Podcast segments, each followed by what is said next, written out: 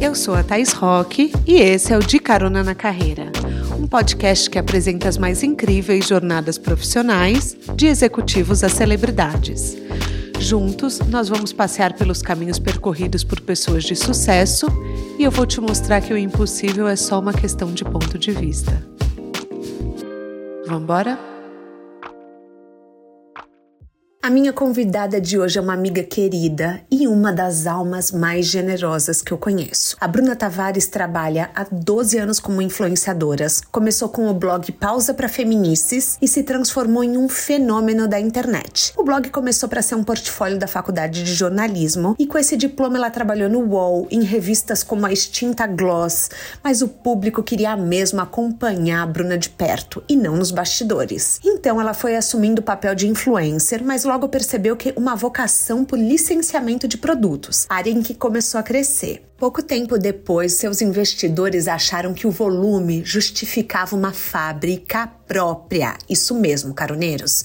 Hoje a marca dela tem seis anos de sucesso. Ela também é sócia da Belong Bee, uma plataforma de venda de cosméticos nacionais, investidora anjo da Lunari, investe em imóveis dentro e fora do Brasil, além de vender cerca de 500 mil produtos por mês. Ela está presente em mais de 6 mil pontos de venda e foi avaliada em um bilhão de reais. Sim, isso mesmo que você ouviu. A gente está falando da casa dos bilhões, nada de milhão, não, hein? Vamos entender como cuidar de todos esses negócios, de como transformar sua marca em um nome forte. Apertem os cintos que a estrada da Bruna já começou.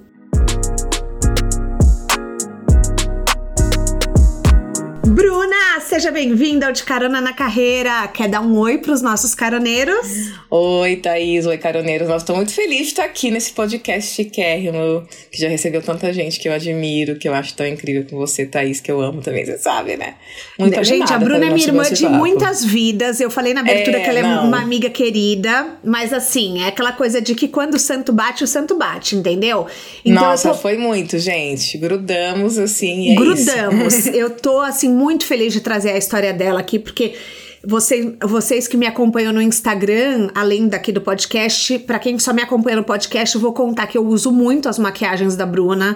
Eu uso bastante mesmo. Então, assim, eu uso base, eu uso é, o gel de sobrancelha, eu uso batom, uso, uso. Nossa, vamos falar muito hoje. Adoro. Caroneiros, vocês sabem que eu sou super exigente em fazer parceria com marcas, né? Por isso, quando o Itaú me chamou para conversar com vocês sobre fraudes e golpes, eu topei na hora, porque eu sei do tamanho da importância dessa informação. O que, que tem acontecido? Com a tecnologia cada vez mais presente na nossa vida, os golpistas têm se aproveitado das informações que conseguem sobre a gente para manipular, gerar insegurança e fazer com que tenham acesso ao nosso dinheiro. Vocês querem um exemplo? Por exemplo, você está na correria do dia a dia, alguém liga se passando pela central do banco e diz que seu cartão foi clonado ou fala de uma compra que você fez e precisa ser retirado imediatamente. Aí a pessoa fala para você cortar o cartão e entregar para um portador. Ou seja, o que, que, alguém vai fazer com um cartão quebrado, né? Parece super seguro de entregar, mas não é, caroneiro. O chip permanece intacto, por isso eles conseguem realizar compras usando as informações que têm nem o Itaú, nem nenhum outro banco pede para retirar o seu cartão. Outras formas de golpe: pedir para você fazer uma transação a fim de cancelar uma, uma suposta transação fraudulenta, ou pede dinheiro no WhatsApp usando a foto de algum conhecido, mas com um número diferente. O golpista vem com um discurso de urgência, pedindo dinheiro rápido, mexe com o nosso emocional. Gente, não se iludam achando que só os velhinhos caem nessas histórias. Eu já tive diversas amigas descoladas, super antenadas, que se desesperaram e acabaram transferindo dinheiro. A real é que a gente precisa ficar sempre atento com as nossas informações bancárias e pedidos de dinheiro. Ficou na dúvida se é aquela pessoa mesmo? Não transfere. Liga para conferir e não passa seus dados bancários para ninguém. 70% dos golpes poderiam ser evitados pelo próprio cliente. A gente está aqui para te ensinar a reconhecer os sinais de perigo. Vem participar desse movimento de conscientização para alertar a população contra golpes e fraudes. O Itaú e você contra golpes e fraudes. Juntos nós nos protegemos em dobro. Bru, você começou sua carreira como jornalista em veículos badalados como UOL, Gloss. A Gloss eu amava, meu Deus, ah, era tudo. Que sonho. Era tudo essa revista.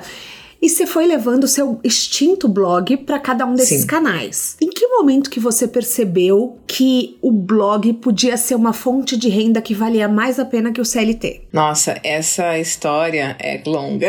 é longa e muito complexa, Vambora. até porque foi uma coisa que foi acontecendo, né? Porque hum, eu, na, na realidade, demorou muito para eu entender que eu poderia viver de blog, porque não existia. Quando eu criei o blog lá em 2009, não tinha essa profissão blogueira. Uhum. Era uma coisa muito assim: tinha o blog da Camila Coutinho, da Vic Seridono, tinha o blog da, da Julia Petit, né, o Petisco, mas ninguém estava monetizando. O máximo que estava é recebendo um press kit, sendo convidada para algum evento, e isso já era o máximo do máximo do máximo. Então eu criei o blog para desenvolver um portfólio de textos de moda e beleza também para trabalhar como jornalista na área, para ter assim um currículo, né, para apresentar, entendeu? Uhum. Além do currículo, ter um portfólio. E só que aí, realmente, o blog trouxe para mim as oportunidades. Primeiro foi no UOL e depois na Gloss, que eu amei. Trabalhei dois, três anos na Gloss e trabalhei em outros veículos dentro do, da Editora Abril. Nossa, trabalhou bastante tempo. Trabalhei bastante tempo. Eu fiquei até 2013, 2014, eu acho. Eu já tinha o blog desde 2009, né? Então eu demorei para tomar essa decisão. E mesmo quando eu saí da redação, que foi 2003, eu continuei fazendo frila. Eu era colunista da revista Caras, de beleza. Porque eu não consegui desvincular. Demorei muito, acho que para ficar 100% sem estar conectada com, com nenhum trabalho de jornalista, eu acho que faz muito pouco tempo, tipo, quatro anos, cinco anos, assim. E mesmo assim, eu toparia ainda. Eu tava conversando esses dias com a Glamour e falei, vocês não querem uma colunista de beleza aí? Porque eu amo essa parte de escrever e tal. Então, para mim é muito especial. Então, tinha esse lado, né, de não querer largar a carreira que eu tanto batalhei, sabe? Eu batalhei muito para me formar como jornalista, é, fui atrás de bolsa, corri atrás mesmo, trabalhava, estudava. Então, como é que eu vou largar uma coisa que eu batalhei tanto por causa de um blog? Eu não conseguia sentir isso, por mais que eu já estivesse monetizando. Uhum. Teve uma época que eu estava como editora de beleza na, na, M de Mulher. O M de Mulher era um site que fazia todas as revistas de beleza feminina de moda feminina da, da Abril. Então eu tinha contato com todas as revistas, assim, eu acabava fazendo para todo mundo, assim, ele juntava, ele era um, ele plugava todas as revistas em um site. Então foi a época que eu trabalhei em mais lugares ao mesmo tempo. E, e eu já, tava ganhando triplo, assim, com o blog. Eu já tinha minha coleção de maquiagem. Minha coleção de maquiagem lançou em 2011, a primeira pausa para feminista. Eu já tinha coleção, já tinha contratos anuais, já tinha contrato com a Sephora. Eu tava ganhando três vezes mais com o blog do que como editora de beleza. Mas ainda assim, era um dinheiro que quando entrava para mim, eu guardava na poupança, porque eu achava, não, tudo que vem do blog é um extra do extra do extra. Que sorte que eu estou tendo nesse momento de poder estar ganhando Sim. esse dinheiro extra. Mas a minha profissão é essa. É, acho que o ponto de virada mesmo foi o cansaço. Eu tava muito cansada, porque eu saía de Campinas, que eu moro em Campinas, eu saía de Campinas muito cedo, pegava um fretado para São Paulo. Então, todo dia, imagina. Então, eu saía às seis da manhã, voltava às oito da noite com filha pequena. Fim de semana, que era o tempo que eu deveria ter livre, eu acabava monetizando, monetizando não, eu acabava criando, desenvolvendo os conteúdos do blog para poder ter o blog, porque senão não teria tempo de ter o blog, uhum. né? Então eu fotografava tudo, todas as resenhas e posts que eu queria fazer no blog eu fotografava no fim de semana. E como eu chegava muito cedo na redação, eu tinha esse combinado, né, com o meu chefe. Eu chego muito cedo, desenvolvo meu blog, a equipe chegava umas três horas depois de mim, a galera que morava em São Paulo chegava três horas Nossa. depois de mim. E aí eu, e eu entrava de fato né, bati o cartão, digamos assim, na minha, na minha jornada dentro da editora Abril.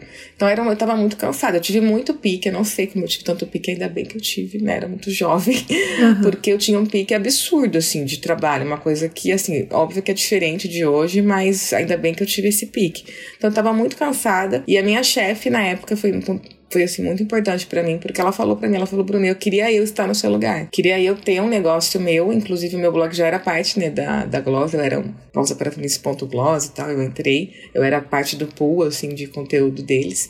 Por isso que bombou muito tempo, porque eu sabia exatamente que pauta fazer uhum. para poder ter divulgação, porque eu sabia que estava faltando, né? Tem tudo isso de matéria, então tá faltando uma matéria sobre isso. E ela desenvolvia exatamente o que estava faltando ali, o gap de mercado também do, da área de jornalismo da, da editora Abril. E ela falou: se eu estivesse no seu lugar, eu faria isso. E ela me deu essa sugestão. Ela falou: sai do seu trabalho aqui, né, do dia a dia, ou você vai crescer aqui, porque ela queria me dar uma promoção. Uhum. Tinha uma promoção na frente, então ela falou: ou você vai ser promovido e vai ter que focar muito. Talvez você não tenha esse tempo mais que você vai ficar. Eu percebo, né, que você já trabalha muito e tá esgotada. Eu não deixava isso transparecer porque eu ralava mesmo. Eu sempre trabalhei três vezes mais do que pediam para mim. Eu sempre fui essa pessoa que eu queria muito crescer, então eu mostrava o serviço. Né? E mas se eu tivesse no seu lugar, eu ia focar, porque se você focar, imagina se você focasse totalmente no seu, no seu blog, né, nos seus negócios, na sua coleção, e fica aqui como freelance, né? Uhum. Não precisa fechar essa porta, entendeu? E aí eu fiquei pensando nisso, assim, fiz minhas contas, aí eu criei um planejamento, porque eu sou muito, né, do planejamento, né? Então, Sim.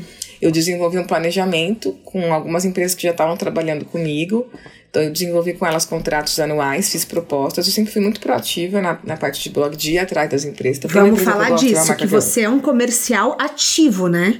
Eu sou muito ativa porque eu nunca gostei assim de receber propostas, assim, não que seja ruim receber proposta, mas normalmente de 100 propostas que chegam para você, tipo, no meu caso, cinco que eu vou gostar. Tá. E olhe lá. Uhum. Porque eu só trabalho com empresas que eu já me relaciono, é aquele unir o útil ao agradável, literalmente. Então eu só trabalho, eu só vou fazer publicidade. Hoje nem faço mais praticamente de empresas que eu já conheço, que eu já consumo. Então é muito difícil encaixar um formato e que a empresa entenda esse formato e deixe você falar na tua linguagem e tal, não sei o quê. Então, para mim era muito mais simples na minha cabeça eu montar uma proposta para as marcas que eu já gostava de trabalhar e de usar e falar para elas: olha, já uso a sua marca, já dou esse resultado. Né? Daí eu apresentava, montava lá um belíssimo PDF, né? E falava: olha, vamos fazer um trabalho juntos? Eu tenho uma proposta aqui. Então eu já montava uma proposta que eu sabia que era muito chance, era, tinha muita chance de ser aceita que eu já entendia bastante de números também e tal. Eu acho que eu quase nunca levei um não, assim, dessa. Difícil, eu nunca, acho, que na realidade todas as vezes que eu fui proativa eu não levei não, para falar a verdade. Porque é bem louco, né? Porque a gente recebe muitos não, mas acho que nesses casos eu era tão assertiva com empresas que gostavam tanto de trabalhar comigo que não queriam me perder. Quando você é proativo, assim, você já tem um trabalho orgânico com a marca, que dá muito resultado. E aí você chega com uma proposta, a marca não quer te perder, né? Então ela fala, e é uma proposta, é uma proposta legal, então. Então, antes você mostra resultado, então uma dica para os caroneiros. Antes você mostra Sim. resultado, depois você oferece contrato. É isso? É, eu acho que assim, é muito difícil de dar errado nesse caso, porque se você mostra, eu alinhava muito, que nem eu conversei, por exemplo, com a própria Sephora, que eu já tinha uma. Eu já fazia bastante trabalho com eles de links é, traqueados. Eu tinha um contrato com eles que eles. Eu, podia acessar né, um sistema, criar links traqueados para qualquer produto. Tá. Então eu poderia falar de qualquer produto que tinha, que tinha lá na Sephora e divulgar da minha forma, e no final eu colocava o link traqueado e colocava um disclaimer. Olha, esse post não é publicidade, mas te leva para um link que me dá comissão, dá comissão para o blog, eu te agradeço uhum. e tal. Porque não era uma publicidade, mas eu queria que as pessoas soubessem, eu sempre fui muito correta com isso, até previndo o jornalismo, então a gente sabia as regras, né? Então eu sempre fui muito correta. Então eu conseguia divulgar o produto que eu estava afim e monetizava com comissionamento. E aí, por vários meses, assim, eu, eu recebi o ranking, né? Eu, eu, vendia muito. Teve época que eu tava vendendo mais de 100 mil reais por mês por, por esses links traqueados. Nossa. Então, eu faturava 10 mil reais, que era 10%, só com link traqueado. Então, eu já tinha eu já era uma influenciadora, né? Na época nem usava esse termo, que dava muito resultado para se forrar. Então, inclusive foi uma coisa que ajudou também a minha marca a entrar, porque eu já dava tanto resultado como como influenciadora, né, divulgando outros produtos, imagina um produto meu. Foi um ponto que eu argumentei com eles. Eu falei, olha aqui o resultado que eu dou para vocês, vocês não querem colocar minha marca. Vocês têm que colocar minha marca, né? Tipo, esse é um resultado. Então, eu acho que sim, é importante você ter uma relação com a marca ou com a empresa que você, mesmo que não seja uma relação comercial, a Kiss New York, por exemplo, foi uma empresa que eu lancei unha postiça, que eu lancei cílios postiços, eu sempre gostei de fazer licenciamento. Você sempre foi mais do licenciamento do que de post, né? É, porque eu acho que o licenciamento você envolve começo, meio e fim, aí fica muito storytelling na hora que você fala do produto, é tão natural, né? O público se envolve, já tá na mente, assim, eu gosto muito de desenvolver produtos, de criar, de criar produtos. Então,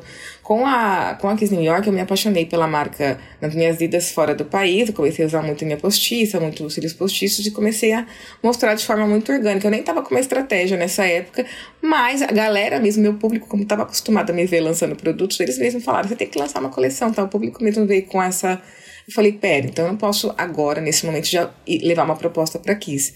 Eu vou continuar, eu vou cozinhar essa, essa relação nossa, assim, orgânica.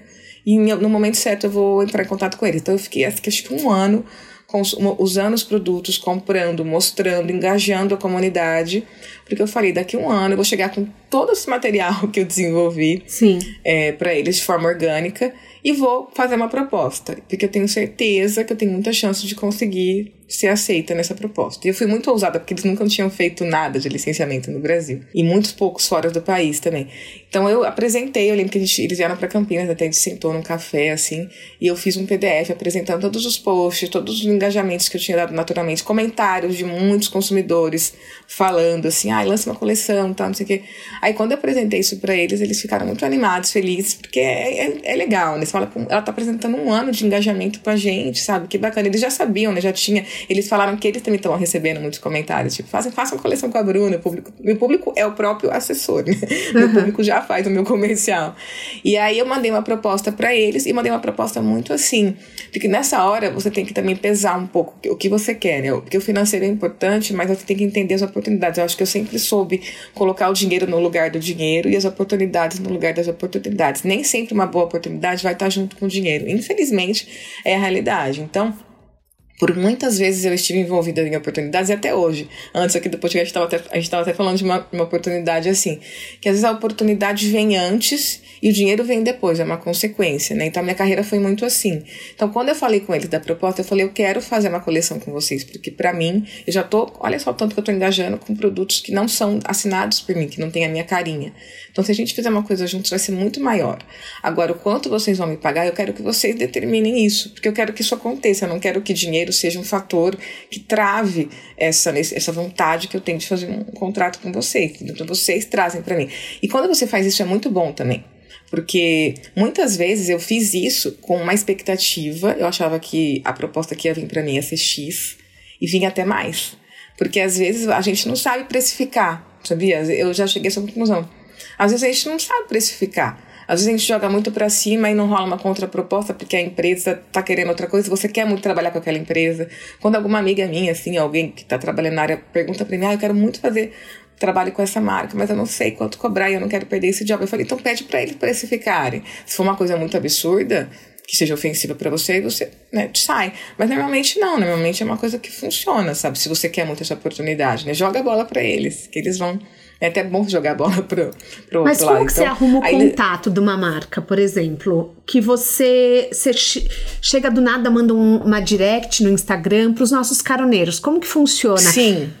Com com a Kiss foi exatamente isso, assim, é, foi por, por direct, né? É que eu tenho, já tinha um perfil relevante, então é, é fácil para mim é, conseguir uma resposta, sou seguida por muitas marcas. Né? Agora, se você não tem, no começo, por exemplo, uh, da minha carreira, eu tive a sorte de ser jornalista, né? porque eu já tinha contato através do meu trabalho. Então, eu já tinha contato com as assessorias através de ser, de trabalhar numa revista importante, num portal importante. Mas se você não tem por onde, assim, normalmente no site da, das marcas tem sempre uma área ali embaixo, no final do site, que fala imprensa, entre em contato conosco. Normalmente você consegue, se você não tiver, estiver assim, totalmente perdido, ninguém te responde DM, se você não conseguir através da sua rede de networking, que é muito importante você desenvolver, porque um conhece o outro que conhece o construir uma rede. E aí você pode fazer isso, entrar no site da marca, né, e procurar um contato que sempre tem, geralmente um fale conosco tal, e torcer para que te responda. Aí você manda um e-mail se apresentando, bem profissional, explicando que você quer se relacionar com a marca tal. Não chega já falando que quer receber produto ou que quer fechar alguma coisa assim, porque às vezes pode intimidar. Chega falando que você quer receber os releases, que você quer estar por dentro das novidades e tal, que eu acho que fica mais discreto e a marca entende que o seu interesse é com a marca em si, mas não para receber nada ou para Claro que pode virar no futuro, e a ideia é que vire uhum. no futuro algo, mas assim, no começo acho que é importante uma postura mais discreta, assim, mais delicada, assim, não chegar com pedindo coisas já e Sim. querendo coisas, assim. Mas Legal acho que se você pedir isso. pra. É, eu acho que pedir para entrar no mailing é sempre o conselho que eu dou. Assim, ah, gostaria de entrar no mailing. Mailing é a lista de e-mails que todas as marcas têm para disparar os releases, né? Os releases são os textos é, que contam as novidades. Então, como eu, eu abastecia muito o meu blog em cima de lançamento, para mim era super importante estar no mailing de todas as marcas, recebendo o release. Então eu entrava muito em contato e falava isso: olha, eu queria cadastrar meu e-mail é, para receber os, os, releases, né? Aí algumas marcas até gostavam tanto que respondiam: ah, me passa endereço também, que a gente quer te mandar produto. Muitas não, muitas sim. Mas o release ninguém se nega a mandar, nenhuma empresa te, te nega de colocar num mail de receber release, porque para eles é legal, eles estão disparando. Não importa se você tem um seguidor ou sei lá quantos, é, eles vão estar pulverizando de forma orgânica, né? O lançamento. Então, eu acho que é uma forma bacana, assim, de, de, e profissional de você entrar em contato com algumas empresas. E foi o que eu fiz muito. Eu tive o caminho do jornalismo, que obviamente me criou muito atalhos para a minha carreira, mas muitas através, ah, muitas que eu não consegui através da minha carreira, tá? eu ia nesse, nesse caminho de ir no site buscar uma área ali de imprensa. Uhum. Tem alguns sites que tem essa área de imprensa ou área de marketing, outros tem só o Fale Conosco, mas Fale Conosco normalmente direciona, olha, vamos te direcionar, o e-mail é esse, ou você fica no vácuo, pode acontecer. Sim, mas, mas é raro. É isso. É. Normalmente tem uma equipe de comunicação ali, você vai ser respondido, sim. Você falou que você gosta muito de fazer linha de produto, licenciamento, porque é um storytelling mais fácil. Sim. Você, eu reparei, assim, eu pesquisei bastante o seu Insta, quase não tem publi. Ou seja, caroneiros, o, os publis que a Bruna faz, ela escolhe a dedo a dedo, é. são marcas que ela gosta, que ela acredita muito. Devia sempre ser assim, né? Mas tô falando no caso da Bruna que eu tenho certeza que são coisas que ela acredita. Sim. Como que é para você, por exemplo, essa obrigação de aparecer? Como que vo você lida numa boa? Porque é, é. Tem, tem gente assim uhum. que adora e tem gente que detesta. Como que é para você? Eu nossa, eu já tive essa fase de detestar, assim. Mas uhum. hoje eu entendo, sabe? Eu consigo entender o meu lugar. E eu acho que tem uma coisa muito forte sobre mim, que eu respeito muito quem eu sou e quem eu deixo de ser também. Eu sempre tive esse caminho muito forte na minha cabeça. Eu sou jornalista, né? Eu falei já 500 vezes aqui, mas eu sempre tive essa cabeça de ser a jornalista que assina uma matéria, que fica por trás, bastidores. Então eu nunca imaginei a minha imagem sendo exposta. Não era um plano para mim. Foi uma coisa que foi acontecendo e eu fui agarrando as oportunidades. Mas sempre respeitando o, o meu ser, assim, né? Quem eu sou e quem eu deixo de ser, é uma coisa que eu penso muito. Então, quando eu comecei a aparecer no começo, ali era só o meu olho, porque eu fazia uma, um tutorial de maquiagem e eu falava, eu não preciso aparecer inteira. A pessoa precisa só entender como é que eu faço o passo a passo do olho. Então, era só o meu olho. As pessoas até falavam, Bruna, é um olho, é só um olho. Meu olho marcou muito, né? Ah, era é? uma coisa que era super. É, tudo, tudo era assim, a olho da Bruna, porque era só o meu olho que aparecia. Muita gente não sabia como. Eu demorei muito tempo. Eu lembro a primeira vez que eu apareci, eu lembro que eu fiz assim um videozinho rápido no Instagram. Falei, ah, esse é meu rosto. Foi só isso, assim, pra quem tem curiosidade. Aí a galera falou, caraca, você nunca apareceu, que legal, não sei o quê. Era só o meu olho mesmo, eu não tinha esse interesse. Mas começou a existir essa necessidade, começou a rolar. Eu dei uma coisa, poxa, mas ela só mostra o olho. Eu recebia muita crítica até nisso, por conta disso. Mas eu fiquei firme, porque eu falei, gente, não tem necessidade, eu não, eu não via necessidade. Eu comecei a aparecer e comecei a mexer mais com, com essa parte da.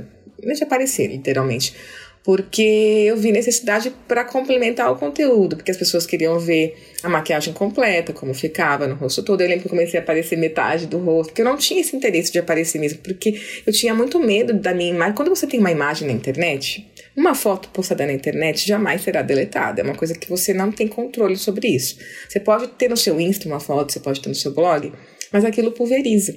Eu sempre tive meio pavor disso, do tipo, eu postei uma coisa lá em 2000 e tanto. Aí, sei lá, eu mudei, eu mudei meu cabelo, fiz uma plástica, não sei, qualquer coisa. Eu mudei minha cara, mudei meu estilo, mudei meu jeito. E aquilo vai estar tá tatuado, né, na internet. Aquela fase minha que às vezes eu quero esquecer, sabe? Porque eu sou muito assim com foto eu também. Eu guardo as fotos, não quero nem. Eu tenho uns álbuns de fotografia. Não que eu tô rejeitando, mas às vezes, sei lá, você não quer ficar lembrando. Não, mas eu entendo. Uhum, claro. E, e aí Seguiu eu, em frente. Aí eu tinha muito receio disso, de falar, nossa, será que vai ficar assim uma coisa que eu não vou conseguir né, eu vou estar sempre tendo que olhar para algo do passado que às vezes, não é que eu tô rejeitando, mas às vezes eu vou rejeitar no futuro, porque a gente tem essa coisa de olhar a foto antiga e falar, nossa, que roupa horrível, meu Deus, essa maquiagem. Hoje eu não ligo tanto, eu vejo foto antiga minha e eu falo, ah, tá ali, né, isso aí, eu não tenho mais esse medo, sabe, essa sensação errada, assim, de, ah, meu Deus, tá. Mas eu ainda é, prefiro me manter mais reservada. Hoje por um outro motivo, hoje eu me mantenho mais reservada por uma questão de privacidade mesmo, porque eu acho também que eu quero muito que o protagonista do meu trabalho seja meu produto, seja o que eu estou desenvolvendo. Eu não quero que seja eu. Porque eu sou passageira, né? A gente é, a gente é passageiro aqui, né? Literalmente. Então, eu quero que a minha marca tenha uma vida longa depois da minha vida, minha própria vida. Claro que eu espero, eu espero que demore muito esse momento. Sim, mas né? eu entendi. Socorro. Mas hoje eu penso muito, hoje o meu posicionamento de imagem é muito focado nessa questão de estar tá me posicionando para as pessoas me entenderem eu como uma pessoa profissional, empresária, que eu também apareço descontraída. Às vezes eu tô assim, gente, eu apareço linda no Instagram, daí eu apareço nos stories essa que sou eu agora. Eu acho que as pessoas veem ainda essa Bruna do dia a dia, que é gente como a gente, que às vezes vai gravar um negócio toda descabelada, porque eu preciso só explicar o produto.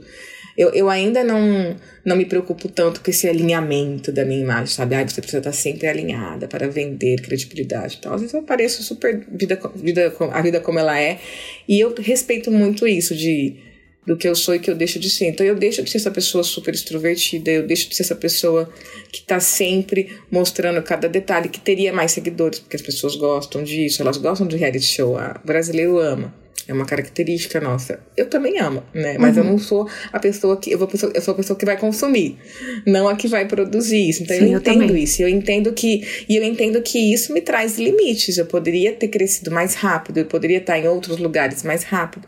E tá tudo bem. E daí eu entendo quem eu sou. Eu sou essa pessoa. Então, sendo essa pessoa, eu vou conquistar isso, isso, isso, dessa forma, com esse tempo, com mais lentidão ou não.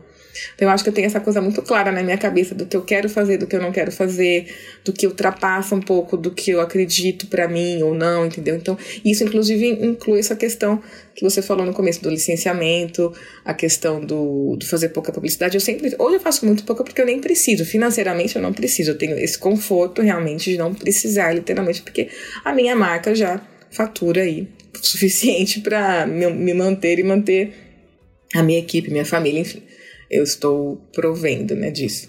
Agora, mesmo no começo, quando fazia diferença, eu neguei publicidades altíssimas, que eram um triplo do meu salário, porque não fazia sentido. Eu achava que aquilo não tinha, que não era para mim. Eu aceitava aquilo, eu não aceitava aquilo, na realidade, eu olhava e falava, eu aceito que esse dinheiro não é para mim, porque não tem nada a ver comigo essa publicidade. Aí eu busquei muito licenciamentos que eles promovem o storytelling mais fácil, entre aspas, porque o que acontece? É, eu entendo que quando eu desenvolvo licenciamento, eu vou demorar muito para ganhar o dinheiro. Porque quando você faz uma publi, é aquilo lá, postou, ganhou. É Mas o licenciamento você ganha. Explica um pouco pra gente, por exemplo, é, uma, é, é, por ano, por semestre? Como que funciona? Geralmente é por mês mesmo, é por resultados mensais. E você ganha por royalties, por participações de lucro e tudo mais. É um dinheiro que às vezes é menor do que uma publicidade, muito menor, só que ele vem de uma forma mais. É, uma, de uma forma mais sólida. Primeiro, que ele dura meses, você não recebe só uma publicidade, ele dura meses.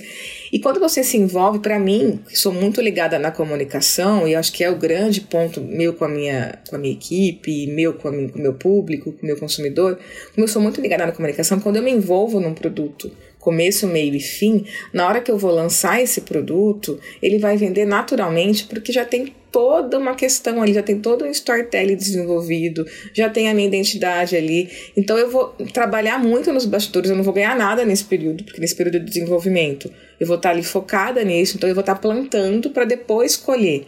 Mas quando eu colher, vai ser uma coisa muito mais natural, muito mais orgânica e muito mais duradoura.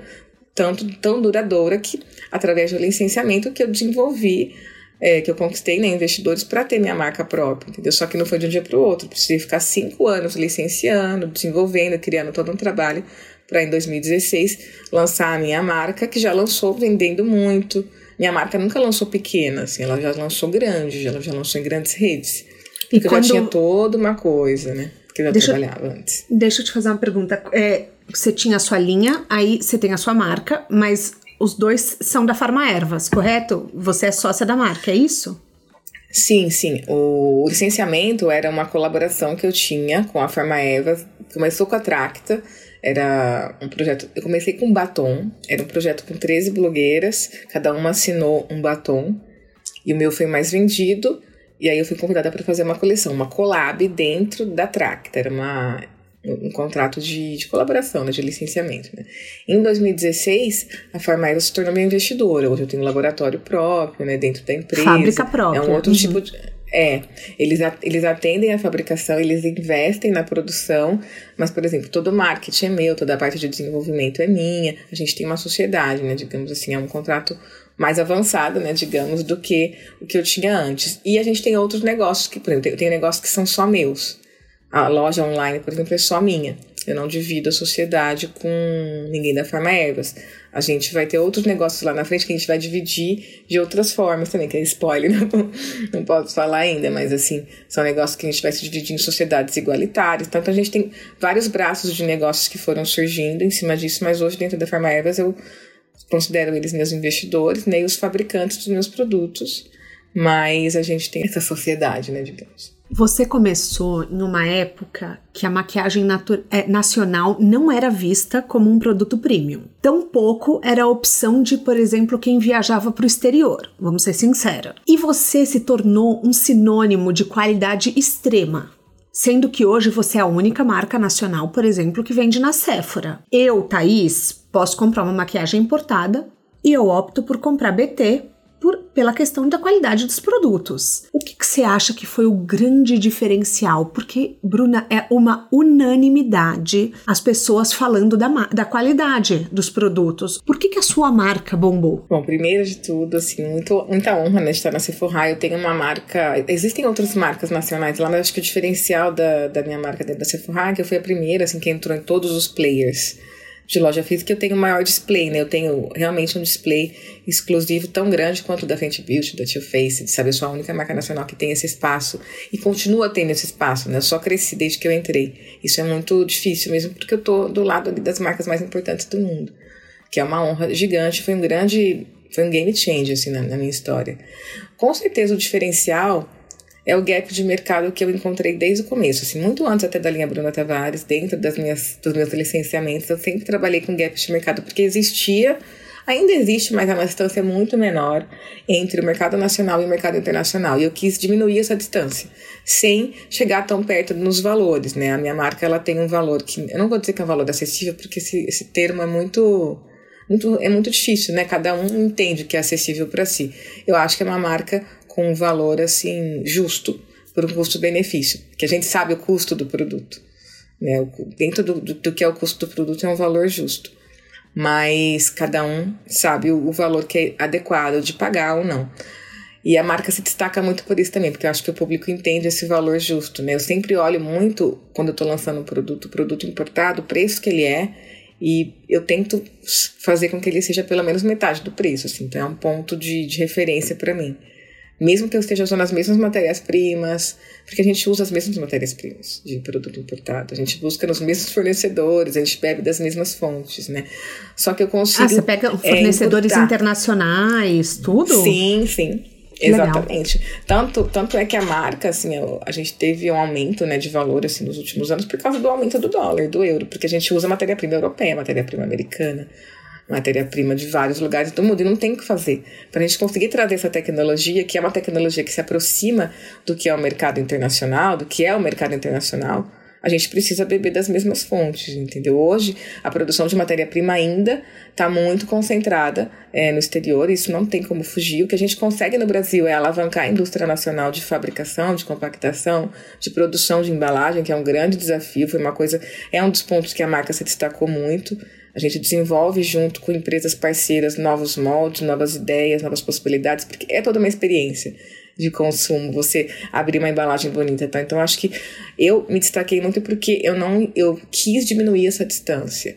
A distância existia, o mercado o tempo todo falava para mim, não dá para fazer isso, não dá para fazer isso, isso não dá, não, você tá maluca. E eu falava, não, dá sim, a gente consegue, vamos. E eu e a gente trabalhando junto, trazendo estratégias e encontrando os parceiros certos que também tinham essa visão, né, sendo visionários também, pioneiros ali, diminuindo essa distância, trazendo desejo para um produto nacional, que até então era um produto com uma embalagem simples, muitas vezes nem tinha o cartucho, que é a caixinha, às vezes só tinha o lacre. Eu acho que o cartucho faz toda parte de uma experiência. Se você vê os produtos importados, todos têm um cartucho bonito, é uma coisa que eu pego muito é, em cima disso. Não tem produto meu que não vai sair com cartucho, a gente se o que pega que é cartucho? muito. O cartucho é a caixinha. A caixinha. Você pega tá. o produto. É, a caixinha, porque normalmente tem produto que não tem a caixinha, é só o lacre. Você compra ele, tipo um batom, você já compra é só o lacre. Não tem, uhum. não vem dentro de uma caixinha bonitinha. Então a nossa caixinha, além da caixinha ser também um método de comunicação. Eu, eu mesmo que escrevo os textos das caixinhas junto com a equipe de laboratório para falar a parte técnica corretamente, né? E é uma forma de me comunicar com o público que está comprando esse produto que vai ter todos os destaques de clientes do produto, de como usar, dicas, e também de quem está vendendo, que às vezes o vendedor não consegue decorar, tenho 300 produtos, então ele leu, eu sempre falo assim, leia, aqui a gente até faz assim, um ladinho da caixinha tem um resumo, do outro ladinho tem o texto mais corrido, tem todo esse cuidado também na comunicação, tanto visual quanto a comunicação de informação, mesmo que para mim é fundamental. Como jornalista ainda é um dos pontos chave assim, da minha marca. E eu acho que é diminuir essa distância de qualidade e de qualidade tanto de performance quanto qualidade visual, mesmo de ter um produto desejável e bonito, foi o grande ponto de crescimento da marca, né? De diminuir essa distância. É, eu lembro que uma, uma empresária do meio uma vez falou para mim, a Bruna Tavares, né, sua marca é a marca mais importada das marcas nacionais. Ela parece uma marca importada, a gente consome com orgulho de ser uma marca nacional, mas parece que é uma marca importada, é uma marca que poderia estar tá, é, vendendo fora e não, não teria uma discrepância, entendeu? Tanto que as pessoas querem levar, né? Muitos empresários querem levar para fora, a gente tem todo um projeto internacional, mas tem que ter uma estratégia, eu acho que não dá para chegar tem que chegar pensando no mercado internacional, cada público. A gente, eu desenvolvo muito, acho que é um ponto muito chave meu também. Inclusive, eu lancei um produto agora que é o Glinzenbaum, que eu falei até isso com o público. Já Glinzenbaum, o bálsamo. É Eu ia te mandar, não dá nem tempo, né, gente? Não, mas já é um entrei produto... no site comprei é... pra prestigiar, ué. Ai, muito obrigada, muito obrigada. É um produto que já tem no mercado mundial. E aí eu faço isso também, eu trago as tendências mundiais para minha marca. E eu consigo trazer com rapidez. O mercado tradicional demorava muito. Então tinha uma tendência rolando na gringa e assim, não chegava, ou não chegava nunca, porque o mercado tradicional era muito fechado e ainda é. Né? Melhorou muito, assim, BT alavancou muito isso. Eu sei que a gente fez a galera correr atrás. Não só BT, mas as marcas de influenciadoras como um todo têm essa missão, assim, de serem mais disruptivas e tal. Eu percebo isso, é muito legal. Então, a gente lançava com rapidez. Eu lembro que teve um batom meu que estourou, que nem foi de BT, que foi batom Hermione, que foi um game change também na minha história. Tava bombando batons com fundo acinzentado no mercado internacional. E aí eu consegui desenvolver, como eu tenho um laboratório próprio, a gente desenvolveu o batom Hermione, lançamos, foi o maior estouro de venda da, da história, assim, ever. Eu ganhei até prêmio da, da Cosmopolitan, né? Porque esse batom, numa época que não era nada, eu era o peixinho, peixinho no, no tanque de tubarões mesmo. Ninguém tava vendo a minha marca, eu tava correndo por fora, literalmente. E demorou, eu lembro que eu, eu, lembro que eu acompanhei isso, eu gosto de acompanhar o mercado, como que ele anda, eu sou muito ligada. Eu demorou dois anos para uma marca, uma outra marca sem ser, sem ser minha collab, na época, né, que era pausa, lançar um batom de fundo acinzentado. Eu lembro que na Jequiti, quando eu lancei meu licenciamento com eles, eu falei, vamos lançar um produto de fundo acinzentado para os lábios e tal. Eles, ai não, mas será? Falei, gente, eu tenho na minha marca, super funciona tal. Eles ficaram receosos, até a gente acabei tirando. Eu falei, não vou deixar eles nesse lugar Sim. de insegurança, porque eu nunca trabalhei com eles, eles foram super legais, inclusive, amei trabalhar com eles. Mas eu senti ali também essa, essa coisa, nossa, não será que a gente avança nisso?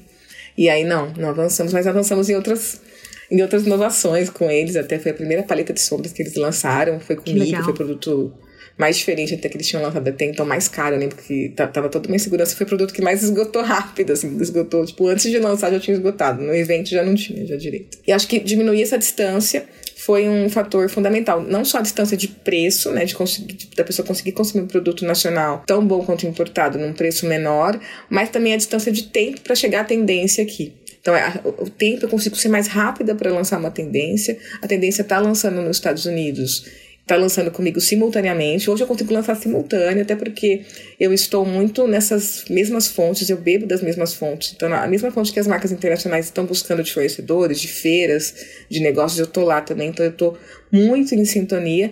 E também tem o lance de eu conseguir adaptar as fórmulas para o mercado nacional, porque tem muitas coisas que você tem que adaptar. A tabela de cores, por exemplo, de base não tem como eu usar de referência a tabela de cores do mercado internacional, porque a pele da brasileira, do brasileiro, ela é mais quente, ela tem alguns detalhes. Tem a questão também de formulação, o brasileiro gosta de uma maquiagem que tenha longa duração que, que tenha assim, alto impacto mesmo. Eu tava falando disso até do cleansing balm. Cleansing balm do mercado mundial, ele tira a maquiagem mais leve.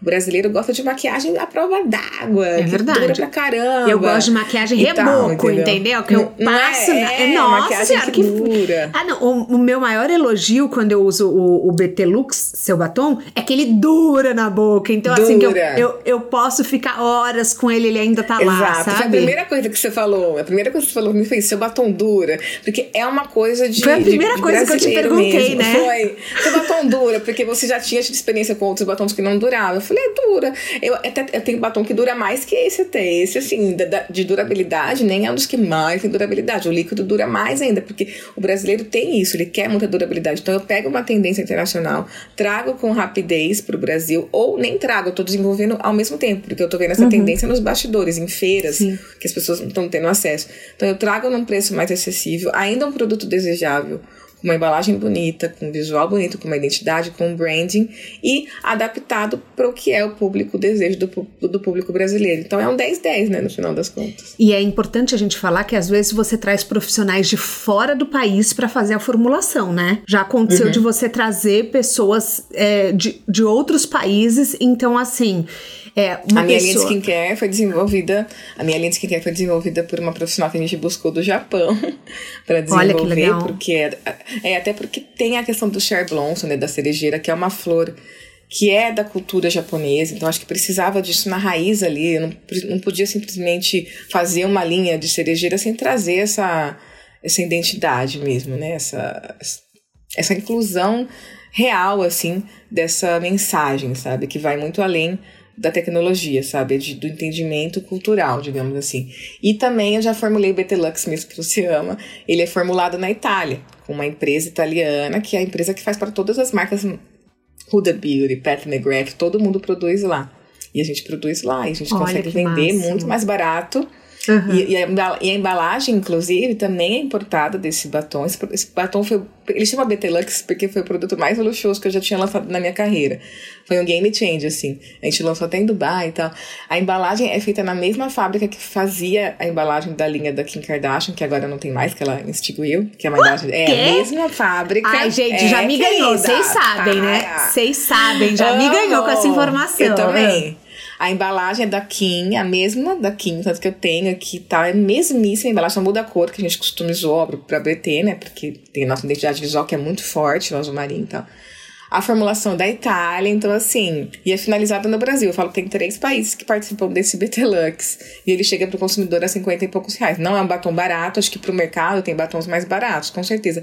Mas ao mesmo tempo é um preço quase impressionante assim que a gente aplica, porque um batom dessa mesma qualidade, que eu sei que é formulado na mesma fábrica, quando você vê um batom bala escrito Made in Italy, na Itália você vai saber que é a mesma fábrica do nosso, a mesma formulação vai custar ali na base de 20 dólares, 25 dólares, que fazendo a conversão, nem sei, mil reais.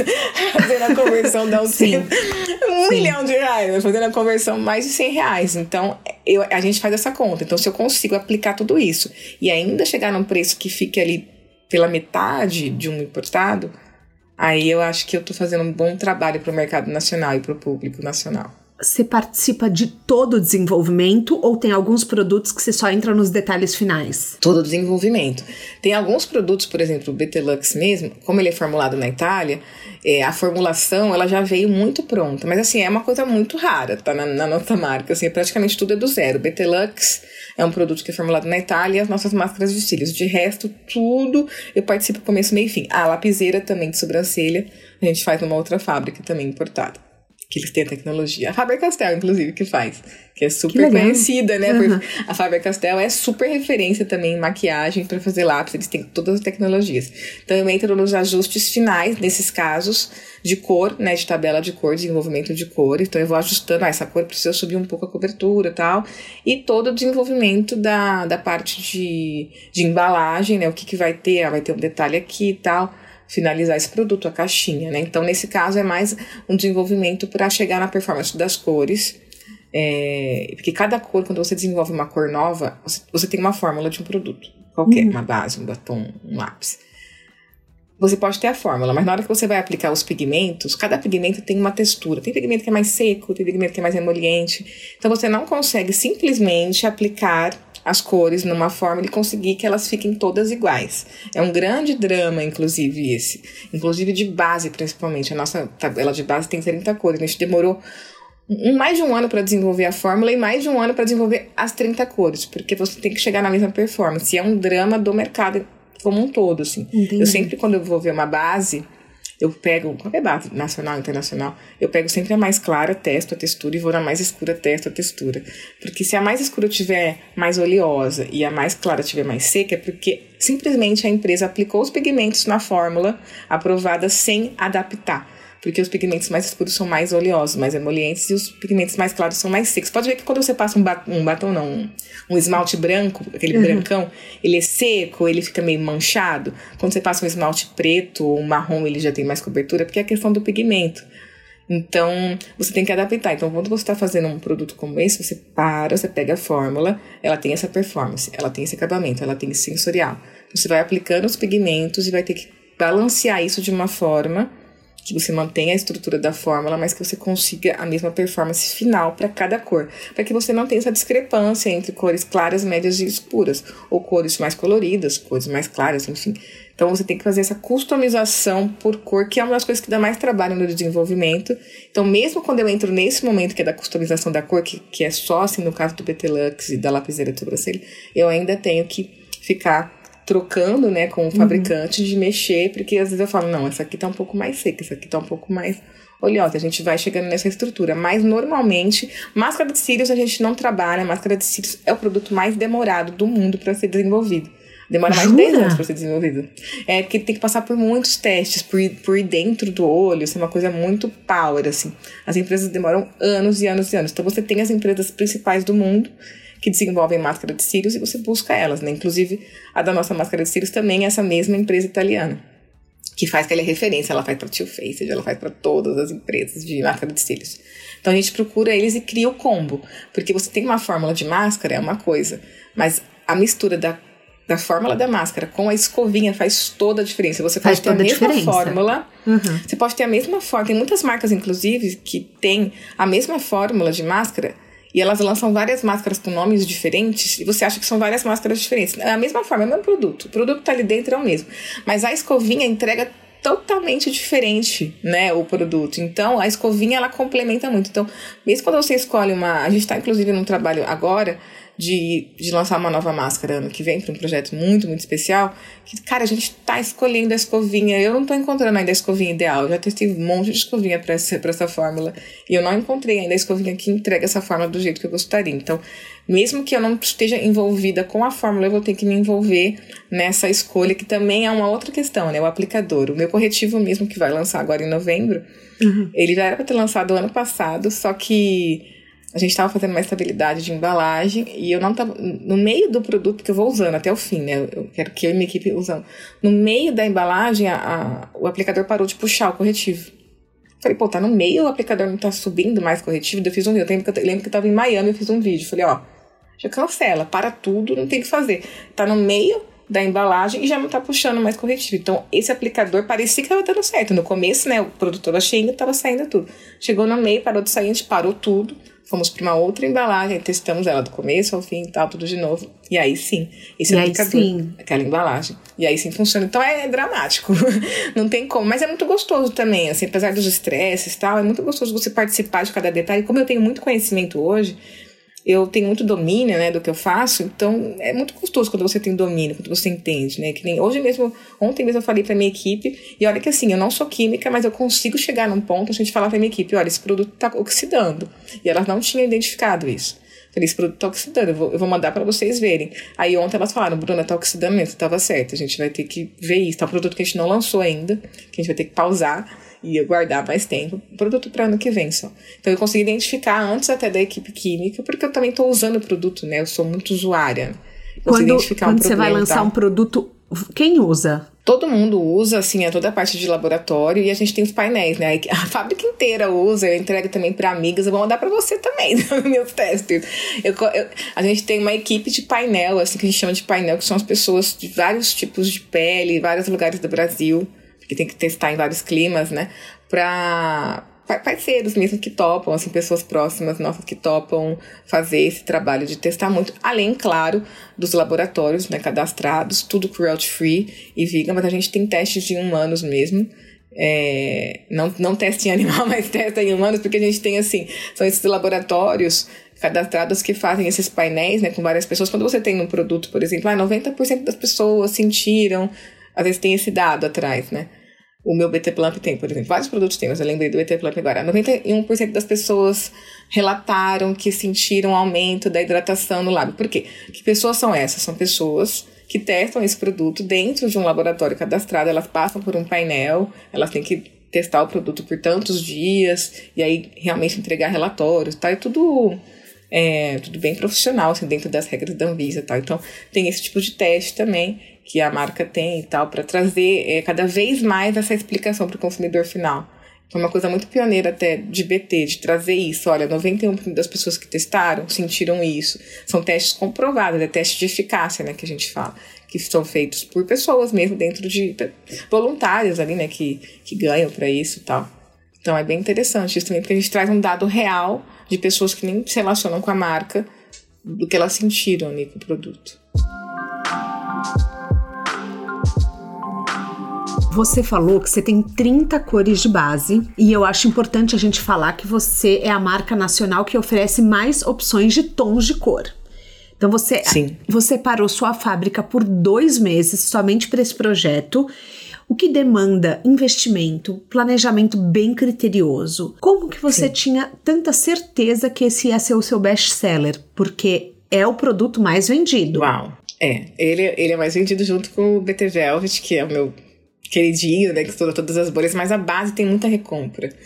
Porque a base é um produto que você se fideliza, né? Quando você ama uma base, você é dificilmente. Eu, eu falo porque eu mesma sou a própria vítima da BT Skin, porque eu vou lançar uma outra base ano que vem, que eu também amo, mas eu tô tão, eu amo a BT Skin, eu acabo usando muito ela. Eu falo, pô, eu, eu mesma preciso começar a usar a outra base que eu vou lançar para me fidelizar ela também. Mas eu tô muito, eu sou muito fiel à BT Skin, né? E a minha equipe, a minha equipe tá mais fiel à próxima agora. Ah, tanto tá. que a, é, ela falou assim: ai, eu, eu, eu tô ao contrário de você, Bruno, eu só consigo usar a BT, a Skin Tint que a gente vai lançar no que vem. Falei, eu preciso parar de usar a minha BT Skin um pouco pra usar a Skin Tint agora também, porque eu fico muito fiel à minha própria BT Skin, né? De tanto que fideliza. Máscara de cílios também. Eu só consigo usar a minha. Não, máscara de cílios é um produto também que fideliza demais. Eu não consigo usar de outra marca. Não adianta, é uma coisa que fideliza. Eu mesma sou. Eu, eu me coloco nesse lugar de consumidora porque eu tô real nesse, nesse lugar, assim. E, assim, para fazer 30 cores, a gente queria fazer uma a maior tabela. Eu acho que o mercado já estava pedindo isso há algum tempo. Eu já tinha tido uma experiência dentro das minhas collabs de muitas cores e de ver o que o mercado precisava realmente de mais cores, de entender essa, esse contato com o público faz com que eu enxergue, né, os uhum. gaps, os problemas, né. E não é o contato que eu faço só através do, do meu público. Eu, eu sou ativa junto com a minha equipe de ir em outros sites, em outros perfis e ler os comentários das pessoas. Eu quero saber que as pessoas que amam o mercado de beleza e mundo de cosméticos estão falando sobre o mercado, estão falando sobre cosméticos, estão falando sobre outros lançamentos de outras marcas. Porque é nesses lugares também que eu encontro o que está faltando, o que está dando certo, por que, que dá certo. E o que uhum. não está dando certo, por que, que não está dando certo e o que está faltando. Principalmente o que está faltando. É, é a grande pergunta que eu faço quando eu vou desenvolver um produto. O que está faltando? Às vezes não é o produto que está faltando. Aquele produto já tem várias categorias, várias marcas que já tem aquela categoria. Mas às vezes falta aquele produto com aquela performance, com aquele pulo do gato, tipo o BT Skin Powder mesmo, meu pó facial solto, que dominou o mercado, ele é o número um já de pó solto do mercado nacional, e ele pega um ponto que era uma dor né, do consumidor, que ele queria um pó que selasse, mas não queria que ficasse seco, que craquelasse, então a gente tentou resolver esse, esse problema. Mas voltando à questão da base, é, a gente queria fazer uma base com muitas coisas. Eu não achei que eu ia ter a base, a maior tabela de cores do Brasil, de verdade, porque você não achou? Como a gente demorou não muito, foi um plano? Não achei. Não foi um plano, porque o meu plano era ser adequada. Era lançar uma base que fosse adequada para o meu posicionamento, para o que eu acredito como marca. Mas eu achei, como a gente demorou dois anos para lançar a base, entre fórmula e desenvolvimento de tabela de cores, que a gente desenvolveu com consultores, né? O Tássio Herdeira da Beleza e a da Mata, que desenvolveram a tabela, a tabela de pele negra, principalmente, que foi mais complexa pra gente. E foi um, foi um golaço, assim, da, de BT e deles, principalmente. A gente precisava de uma tabela que fosse de 30 cores. E nem foi uma coisa pensada. Eram 25 cores, aí no meio do caminho, a consultoria do Tássio e da Damata identificaram que tinha espaço para colocar mais cores. Então a gente esticou através da consultoria. E como eu tive que esticar, eu tive que esticar, na verdade, duas bases, uma na tabela D e uma na tabela T, né, que são as tabelas dos tons mais escuros. Aí eu falei, se eu vou esticar duas aqui, eu tenho que esticar para cá para ficar equilibrado, porque a, a BT Skin são 30 cores divididas em cinco categorias com a mesma quantidade, então ela é totalmente equilibrada. Porque não adianta você ter 30 cores também, aí faz 25 branca e uhum. cinco, assim, média escura também. Aí não adianta nada, né? E tem marca que fez isso internacional e pegou mal, porque não é sobre a quantidade também. Você pode ter 10 cores de base, ter equilíbrio né, do uhum. claro ao escuro com equilíbrio. Não tem problema, às vezes a empresa não consegue chegar, mas assim, existia essa necessidade de uma marca que fizesse uma tabela de cores com bastante subtons, porque não é só tonalidade, né, tem os subtons também. Então a gente tem vários subtons e tal. Só que quando a gente foi desenvolvendo, subiu de 25 para 30, mas eu achei que na hora que eu lançasse, outras marcas já teriam lançado 30, 35, 40. Eu não achei que eu fosse ser a primeira e muito mais, eu não achei que eu fosse perdurar por dois anos. A BT Skin completa dois anos agora em outubro e eu sou a maior tabela de cores do mercado nacional ainda. E eu acho tão errado, eu acho tão absurdo, sabe? É uma coisa Sim. que me revolta de verdade, porque já era para outras marcas terem feito isso. Tem marcas que têm mais grana que BT, que tem mais potência, por que não? Não vai dizer que Fico, não precisa, fica porque precisa. aí a dica, né, para quem tá nos ouvindo. É, realmente precisa, e, e, tanto precisa porque precisa educar esse mercado, e precisa até educar o consumidor. Eu lembro quando eu lancei a BT Skin, a gente fez um mega trabalho de campanha, a gente fez um mega trabalho de ter um quiz e tal. Mas a galera errou muito no começo, porque era a galera que estava acostumada a, a, ser a primeira, a segunda cor de cada base do mercado nacional, e de repente virou a sétima. Eu mesma sou a sexta cor. Geralmente uhum. eu era a primeira, a segunda, eu sou a sexta cor da BT Ski. Então teve isso, então a gente educou, o pessoal entendeu, foi muito, foi muito bacana. Nossa, foi muito especial. Tanto que agora tudo que eu lançar de tom de pele vem desse estudo da BT Skin, né? Vem acompanhando essa tabela que a galera acostumou, a galera já sabe, né? Então eu vou sempre trabalhar em cima dessa tabela para os próximos lançamentos para que as pessoas já saibam, entendeu? Ah, então essa é a minha cor da BT Skin, então essa é a minha cor de corretivo. Como eu fiz com o pós-solto, como eu vou fazer com o corretivo agora, com as próximas bases, entendeu? Mas eu não achei que eu fosse ter a maior tabela de cores, não. A gente desenvolveu, realmente, a gente tem que parar. Quando eu falo parar a fábrica, é parar alguns maquinários, né? A fábrica inteira não, mas alguns maquinários tiveram que ficar exclusivos para BT Skin, porque você faz uma cor, tá, tá, tá, ajusta ela, tal, porque uma coisa é que você faz no laboratório, que é pequenininha, né? Quando uhum. você joga para larga escala, tem todo um ajuste a ser feito para ficar exatamente igual. E aí você demora, tá? E depois terminou, fez, invasa, beleza, tira, aí limpa, aí todo um trabalho para limpar, para poder colocar outra cor, para descontaminar, então demora de então então você tem algumas. Então, como a gente fez muitas cores, a gente tem alguns tonéis, né, alguns maquinários dedicados para base. Mas como são muitas cores, tem essa questão da limpeza e tal, tudo mais. Então demorou, né? Teve que fazer todo um cronograma para que a fábrica não parasse assim totalmente, assim, os outros maquinários que continuassem a funcionar, mas a parte de desenvolvimento de base, de produção de base, de produto líquido, né, tipo base, corretivo, no caso, que são os mesmos maquinários próximos, assim, às vezes tem outros também parou-se só para isso, só para BT Skin durante dois meses num cronograma super apertado, assim, do dia tal ao dia tal, produção de tal cor. E sempre tem, toda vez que eu vou na fábrica, tem alguma cor de BT Skin sendo produzida. Eu pergunto até qual é a cor do. Qual é a cor que tá produzindo agora? Porque sempre tem. Nunca a fábrica não está produzindo uma cor de BT Skin. É muito louco isso, porque quanto que roda. E é muito legal que sempre é uma cor diferente. Esses dias mesmo eu tava lá, estavam produzindo a T20. Aí eu falei, daí outro dia eu tava lá, tava produzindo a L30, sabe? Assim, é, nunca é a mesma coisa, sabe? Sim. Pra você ver que gira, né? As cores giram tem essa necessidade de mercado, tem pessoas para comprar, sabe? Mas as, as, empresas precisam enxergar isso. E eu jurava que eu não ia ser a primeira marca a ter a maior tabela de cores e muito menos que eu ia durar. Eu falei, nossa, acho que eu vou ficar durante um mês podendo usar esse slogan da maior tabela de cores do mercado nacional. Eu, faz dois anos que eu posso usar esse slogan. O que não é legal, na minha opinião, assim, não é uma Sim. coisa que eu me orgulho. Assim, eu me orgulho de ter feito esse projeto, mas eu tenho um pouco de vergonha do mercado nacional, de não ter alcançado isso ainda, sabe? Eu fico um pouco tipo, poxa, gente, vamos lá, sabe? Sendo bem sincera aqui, né? Sincerão. Sincerona. Esse lançamento Caroneiros fez a Bruna vender 500 mil unidades em pouquíssimo tempo. Mas como que você prepara o público para um lançamento? Por exemplo, os caroneiros que estão nos ouvindo, eles querem lançar um produto. Tem algum passo a passo? Por exemplo, você posta X dias antes, você posta tantas vezes por semana porque não basta postar uma vez, né? Você tem que estar tá falando sempre Sim. do produto. Tem al algum é, guia que você faz, por exemplo? Tipo, posta um mês antes. que Eu vi que você postou aquela, aquele blush preto. Você já blush postou? preta, bombando. Você já postou e ainda nem lançou, né? Não, não. Eu, assim, eu adoraria ser essa pessoa super organizada com lançamentos, assim. Eu tenho uma organização de produção de conteúdo. Sempre eu tenho uma coisa que eu faço que é campanha com modelo, foto de produto, estilo. Ontem mesmo eu tava provando as estilos, que eu participo até de, das estilos do, da coleção de Halloween. Aí tinha uma cor que não tava batendo, aí eu falei pro fotógrafo, olha, escurece aqui um pouquinho, tá? Mostrei pra ele um print até do meu, do meu Reels. Falei, olha, tenta chegar aqui mais próximo desse Reels, que é o mais natural, né?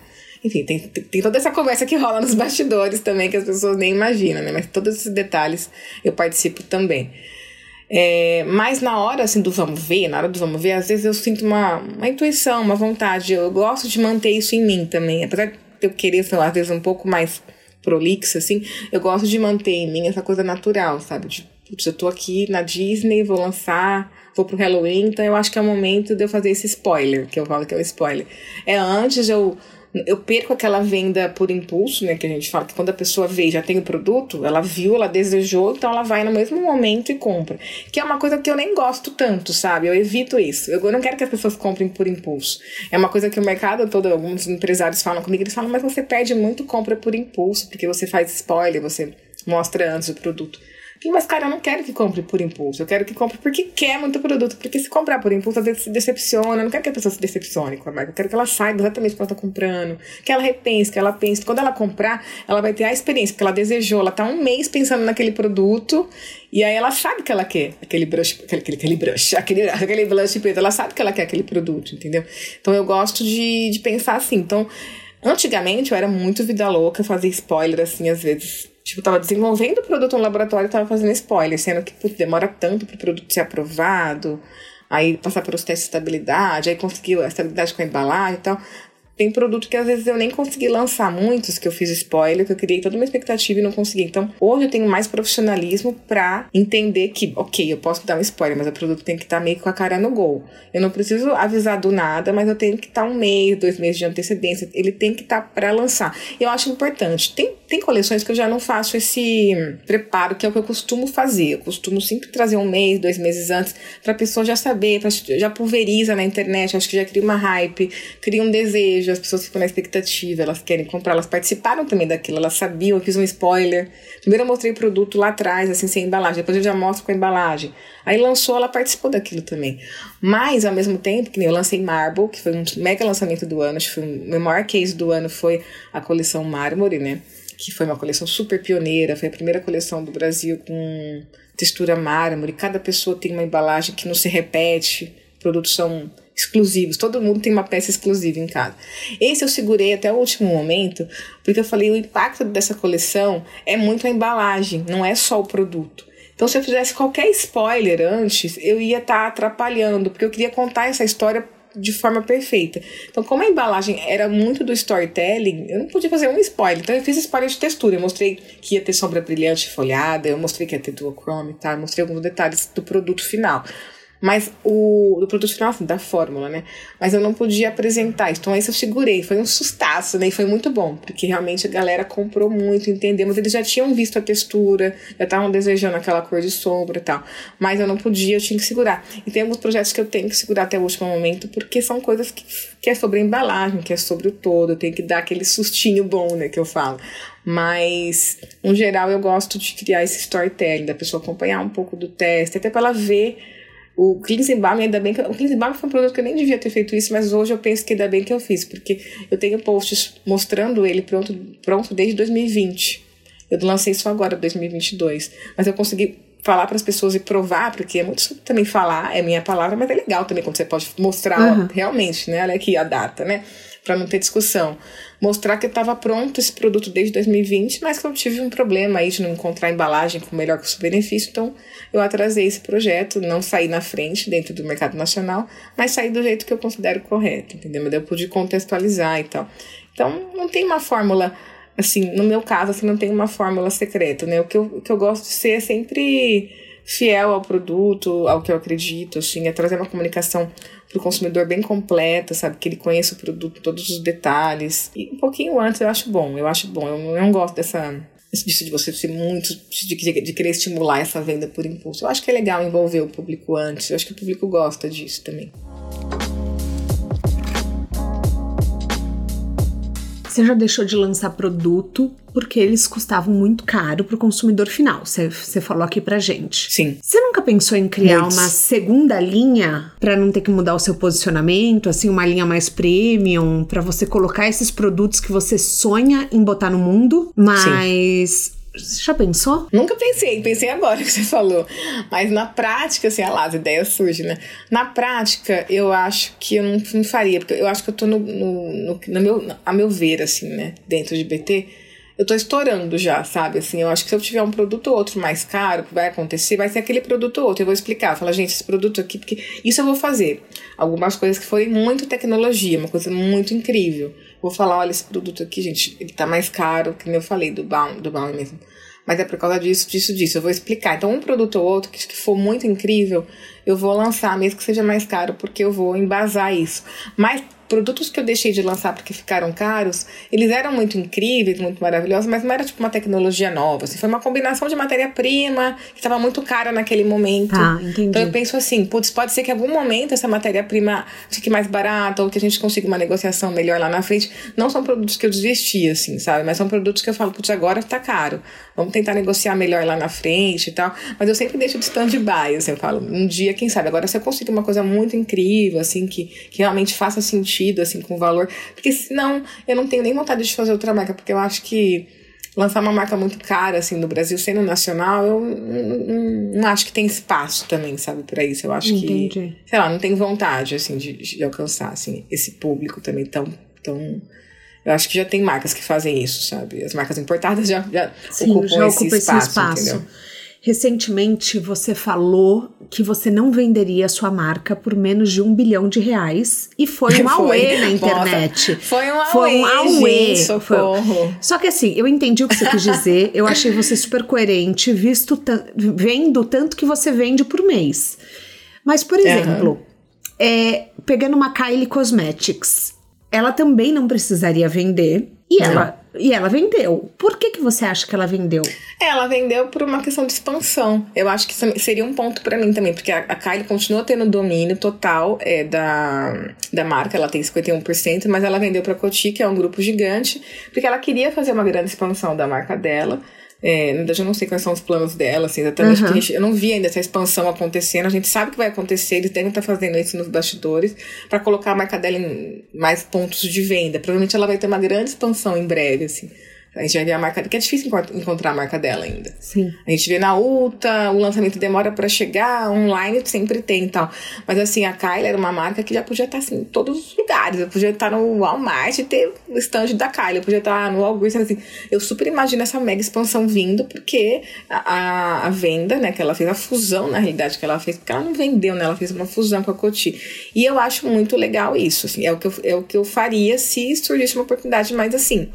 Um bilhão, muita gente ficou doida porque parece muito dinheiro, mas para o faturamento anual da empresa, quando você faz um valuation de uma empresa, você pega o valor do faturamento anual e multiplica, no, no caso do mercado de beleza, até por 10. O multiplicador do mercado de beleza é muito alto, porque o markup do mercado de beleza é muito alto também.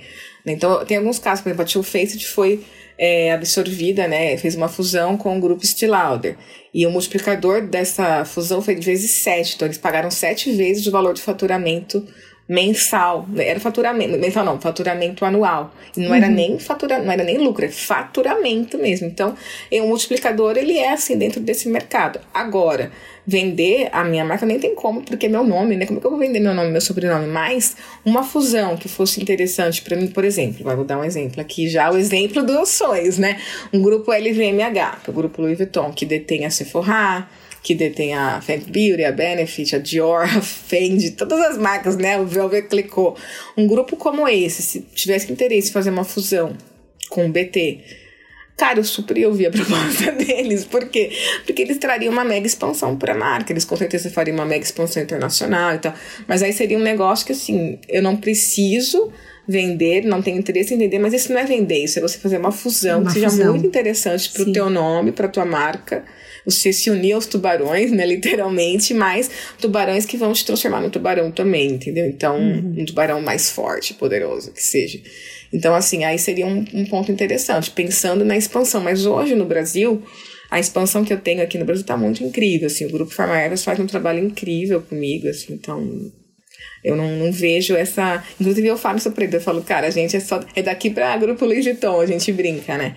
E eu levaria todo mundo junto comigo, é uma coisa que eu sempre falo, porque é tudo muito alinhado, assim, a gente conversa muito, eu sou muito leal às pessoas, você me conhece assim já, né? Eu sou muito leal às pessoas que estão comigo, então todo mundo vamos crescer, vamos crescer, vamos expandir, vamos, vamos junto. Agora você está indo para o mercado internacional, você já falou disso publicamente, então me sinto confortável de te perguntar. Sim. Por exemplo, você é influenciadora brasileira, então o público te, eles já tinham é, o selo de aprovação da Bruna para comprar. Então eles sabiam que ia ser um produto de qualidade, já tinha a sua imagem em jogo.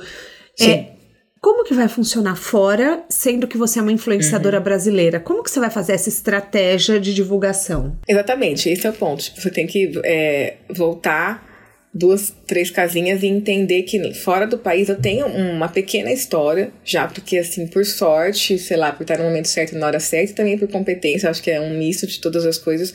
O mercado internacional me notou, né? Eu já saí na Lure, que é a maior revista americana de beleza do mundo.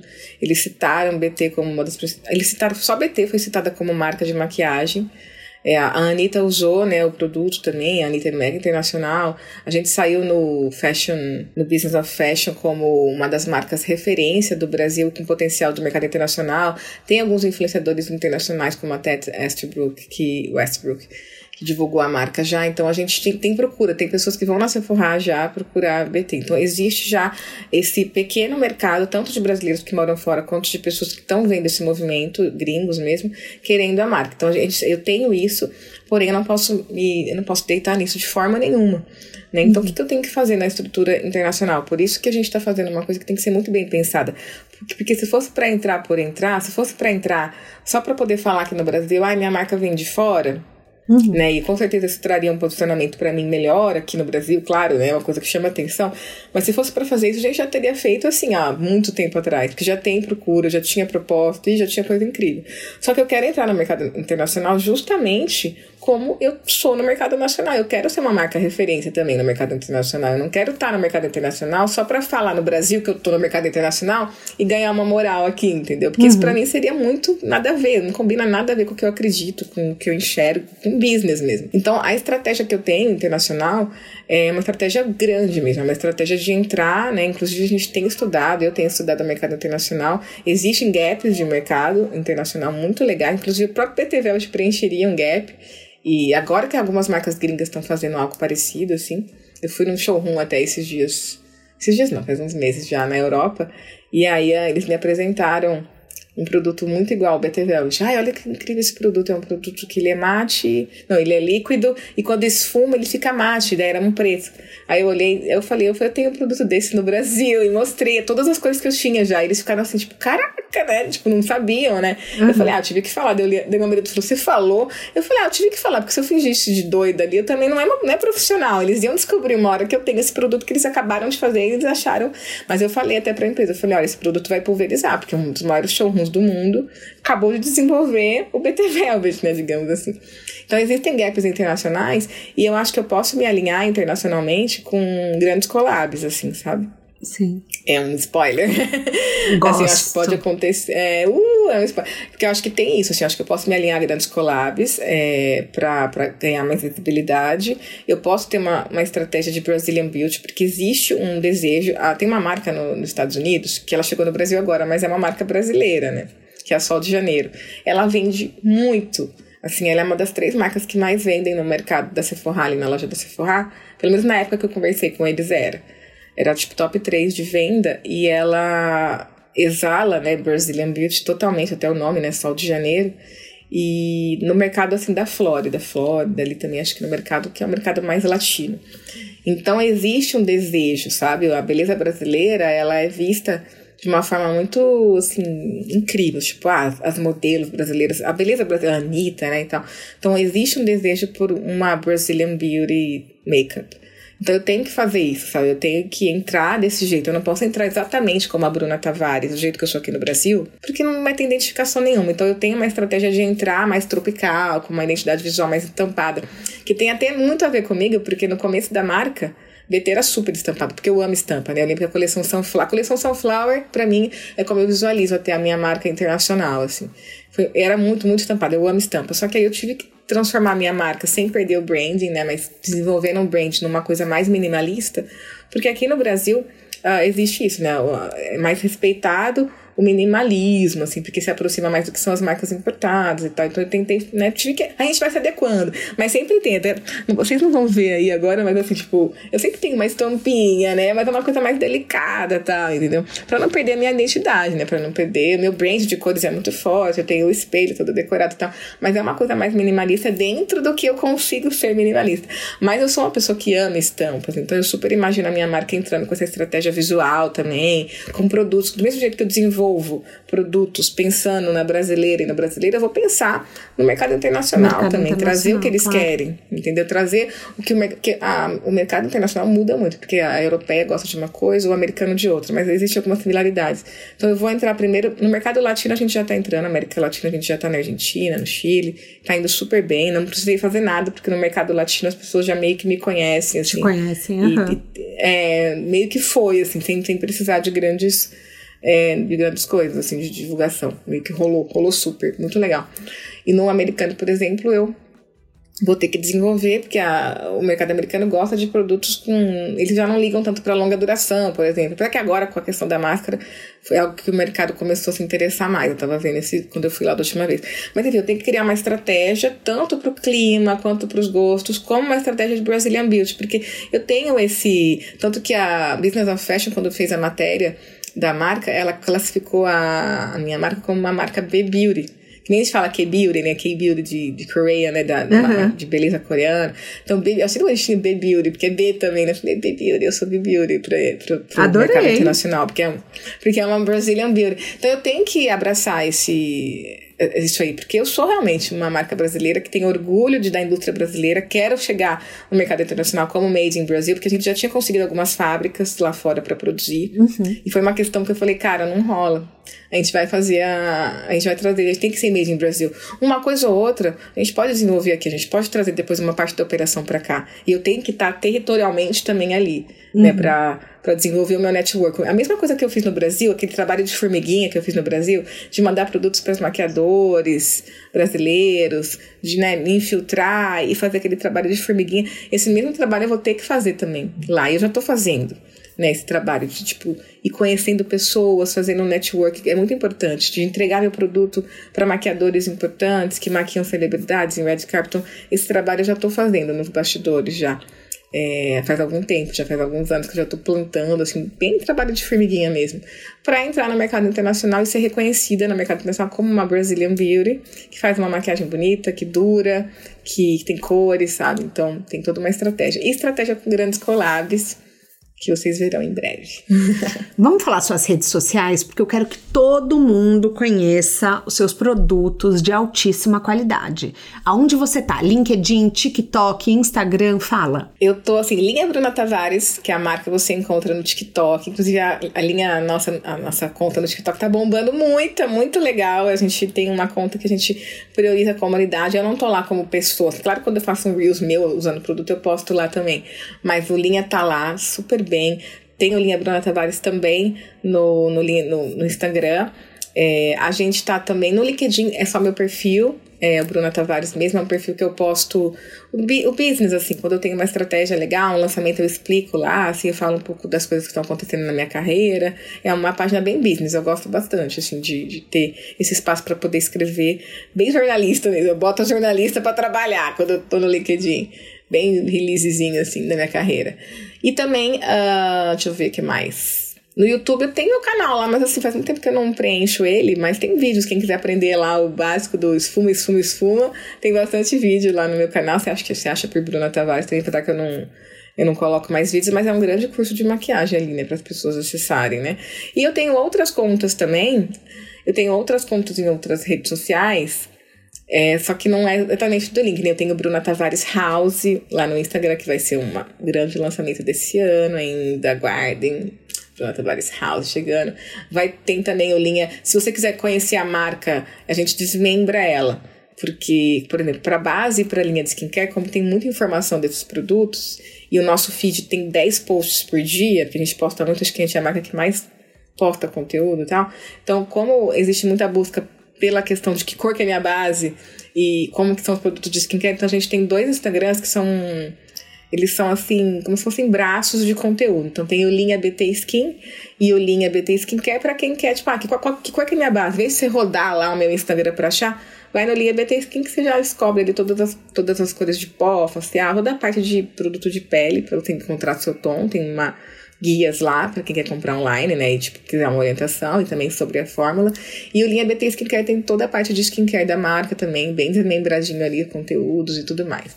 Mas assim, seguindo Bruna Tavares no Instagram e o Linha A gente vai colocar, Tavares, eu coloco todos os, é. os links no descritivo Nossa, do podcast. Nem precisa colocar tudo, gente. Coloca Bruna Tavares e Linha Bruna Tavares, tá ótimo, já tá maravilhoso. Ó, oh, o meu, vocês já sabem, é arroba Rock, e a gente tem um clube do livro também no Telegram, uma newsletter, tá tudo o link no descritivo aqui do podcast. Depois você a, a gente conversa mais, gente, sobre esse assunto. Bruna, o nome do episódio é Como transformar seu nome em uma marca. E o seu caso, eu escolhi você porque você transformou seu nome numa marca de sucesso. Sim. Eu acredito que todo mundo que está nas redes sociais hoje, que tem um perfil aberto, é uma marca querendo ou não. Sim. Você está disponível lá, é tanto para as empresas te avaliarem se você for CLT, mas se você tem um perfil aberto, você está passando uma mensagem. Que dica Sim. você daria para quem quer ser uma marca? Eu acho que um ponto assim que foi importante para mim é entender o nosso nome como uma marca que você bem começou, porque você não, você pode, que nem a, Bruna fala, eu às vezes eu vou para um evento, ou eu vou, sei lá, uma palestra, ou em algum lugar, e eu falo pro meu marido, eu falo, agora eu preciso ser a Bruna Tavares, eu preciso me transformar na Bruna Tavares. Tipo, se distanciar um pouco do que é a tua marca, mesmo tendo teu nome seu o que é a tua marca, né? O que é a marca Bruna Tavares, o que as pessoas esperam de Bruna Tavares como marca, e nome e tal. Então acho que tem que ter, tem que ter a Bruna Tavares, a Bruna da vida real, uhum. que não é uma loucura, tá, gente? Mexe muito com o psicológico da gente ter uma marca com nome e sobrenome e distanciar que a tua marca é aquilo, sabe? Separar as coisas, assim, o que é a marca, o que é a pessoa. E quando você separa, além de você conseguir enxergar muito claro e criar as estratégias de forma muito clara e entender que aquilo é tua marca, aquilo tem, aquilo te representa, é desenvolver os pilares. Toda marca precisa disso. Quais são os pilares? O que, o que, que Bruna Tavares representa? Uma coisa é Bruna Tavares a pessoa, claro que tudo que eu sou como pessoa reflete na minha marca também. Os meus valores refletem na minha marca. Mas é muito importante ter isso escrito mesmo, sabe? Tipo, o que, que são os valores da marca? O valor da minha marca. Diversidade, custo-benefício, inovação. Se você realmente entender o que são os valores da tua marca para desenvolver essa marca e ela não depender da tua imagem também. Eu acho que é muito complicado quando uma marca depende muito da imagem. Porque quando eu vejo exemplos lá de fora, claro que tem os exemplos das Kardashians que a gente ama muito e tal. Ama. Quando a gente pensa em marcas como, por exemplo, Louis Vuitton, Estilal, Delora Messier, a gente não sabe exatamente quais são o rosto delas. Elas têm histórias muito relevantes personalidades, mas elas não basearam toda a carreira e marca delas em cima da imagem delas, porque a imagem morre, literalmente a imagem morre. Então acho que tem que desenvolver um nome que seja, que tenha uma história, que tenha uma linguagem e que tenha um valores, missões, né, como marca, para que a tua equipe entenda e possa e possa replicar isso sabe? Eu preciso que minha empresa e que minha, que minha equipe entenda o que é Bruna Tavares, o que é a marca, para que isso se replique e que isso perdure, sabe? Então acho que você tem que entender a tua marca de forma separada da pessoa e usar a pessoa para potencializar assim com a criatividade, com as ideias, com a imagem também. Óbvio, quando eu falo do meu produto, eu vendo muito mais, mas não fazer disso um uma coisa que assim seja sabe que não viva assim, entendeu? A gente vê alguns exemplos. A Patrícia Bonaldi mesmo, que a gente ama, né? Demais. É Beijo, um super exemplo disso, né? A, uhum.